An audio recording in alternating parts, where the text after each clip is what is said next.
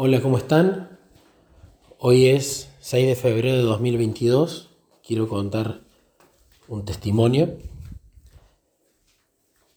Para dar contexto, en estos años de relación con Jesús, he ido tratando muchas veces humanamente y muchas veces esperando la respuesta de Jesús, de saber cómo vincularme espiritualmente con mi hijo en lo que leemos, cuándo, cómo, por qué, dónde, para que él se interese en las cosas de Jesús y se haga a la manera de Dios y no a la mía.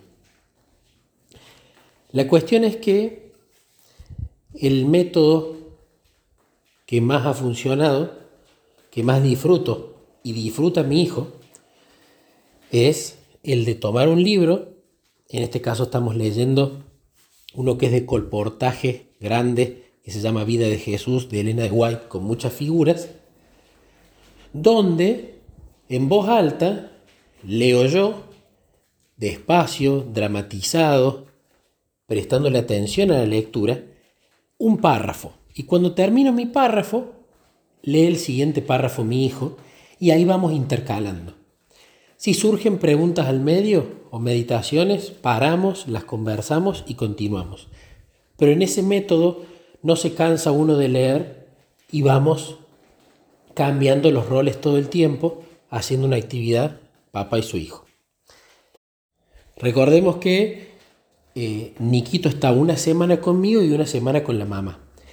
Entonces la semana que usualmente él no está conmigo, yo lo ocupo mucho en preparar predicaciones. Pero la semana en la que Él está conmigo, ese tiempo lo invierto en predicarle a Él, en leer con Él. Y hubo un día que Él iba a venir a casa excepcionalmente.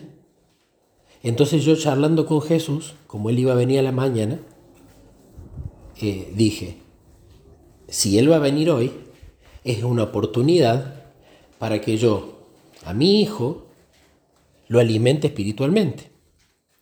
No puedo perder estas oportunidades. Y si bien íbamos a jugar la compu los dos, que es algo que disfrutamos mucho juntos, la prioridad tenía que ser Jesús. Pero claro, yo no puedo alimentar espiritualmente a mi hijo si primero no estoy alimentado espiritualmente yo.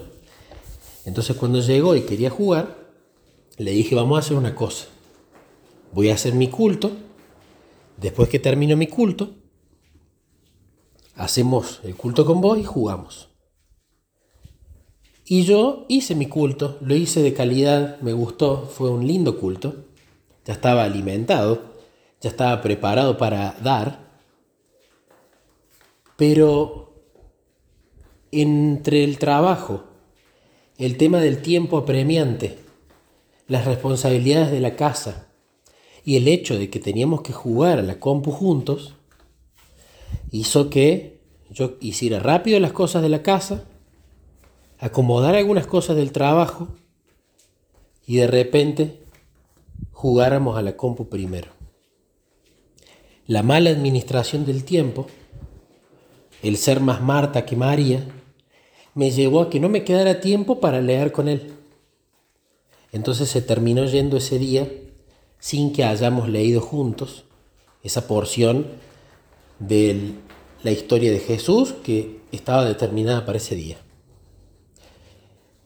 Y cuando yo lo llevaba a mi hijo, en mi conciencia no, tenía esto de no te ocupaste de lo más importante primero, priorizaste otras cosas, no tiene que pasar.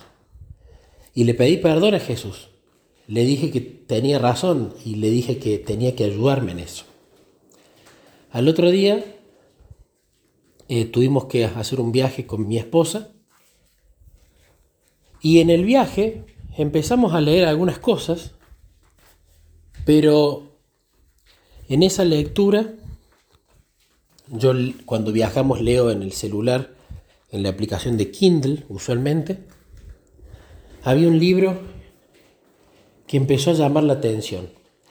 Que en algún momento me llamó la atención, que se llamaba Conéctate con tu hijo, pero hablaba sobre la conexión con el adolescente.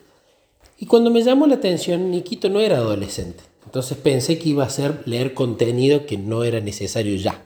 Entonces no iba a ser una buena administración. Pero me empezó a llamar la atención ese libro y empecé a conversar en el viaje con Jesús. Jesús, ¿por qué me está llamando tanto la atención este libro? ¿Por qué estás presionando con esto? Esperé un rato, seguimos conversando en el viaje, leyendo otras cosas, pero era fuerte el asunto. Anda ese libro. Bueno, en ese libro fui y lo compré, se bajó en el dispositivo y lo comencé a leer. Lo comenzamos a leer con mi esposa.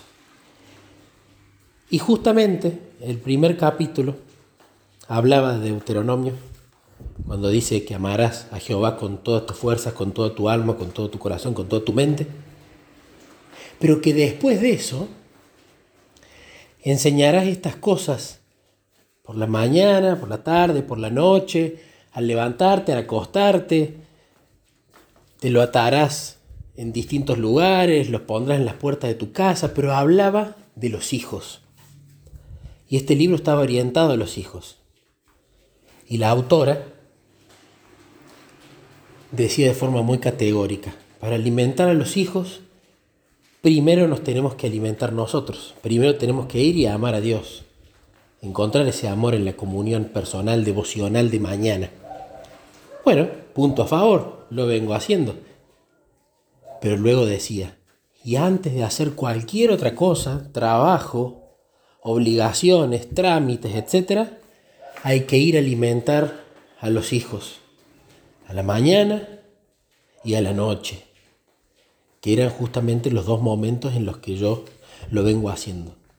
Y hablaba de los problemas de saltearse esa alimentación y de la no priorización de eso. Y durante tantas partes del libro el Espíritu Santo tocó mi corazón que me quebré y mi esposa me preguntó qué me pasaba. Así que hablé de ese tema. Fue algo maravilloso porque fue fue un llanto de alegría mezclado con una reprensión dulce y tierna. Alegría porque sabía que Jesús me estaba hablando directamente con este libro, en particular con ese capítulo.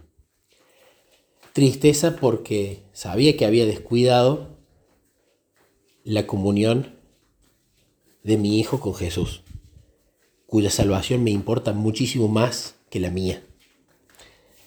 Creo que el caso de Niquito es el único caso en el cual yo quizás, al menos ahora, pudiese orar como oró Moisés.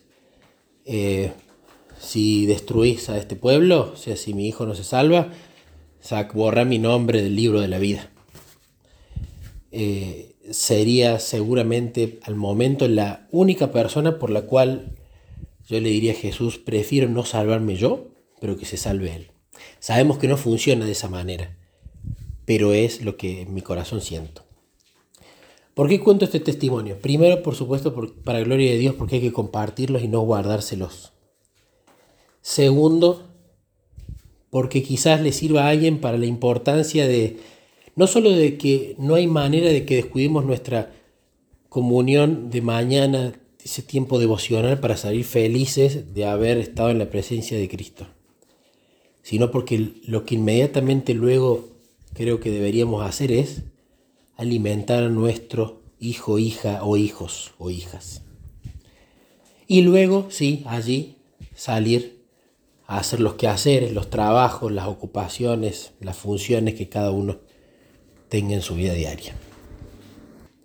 Por último, compartirlo también porque me gusta mucho la manera en la que Jesús reprende, que es con mucha ternura y dulzura con lo cual terminas agradeciendo la reprensión en su forma y en su contenido. Y de esa manera creo que es una forma en la que Jesús nos muestra de que Él nos disciplina porque nos ama, pero que hay que sacarse esa idea de que la disciplina es un castigo doloroso, e que impadecible, por decirlo de alguna manera, sino que muchas veces por supuesto, nos va a poner tristes, pero a su vez nos va a dar gozo de entender que nos volvió a guiar para no desviarnos ni a derecha ni a izquierda.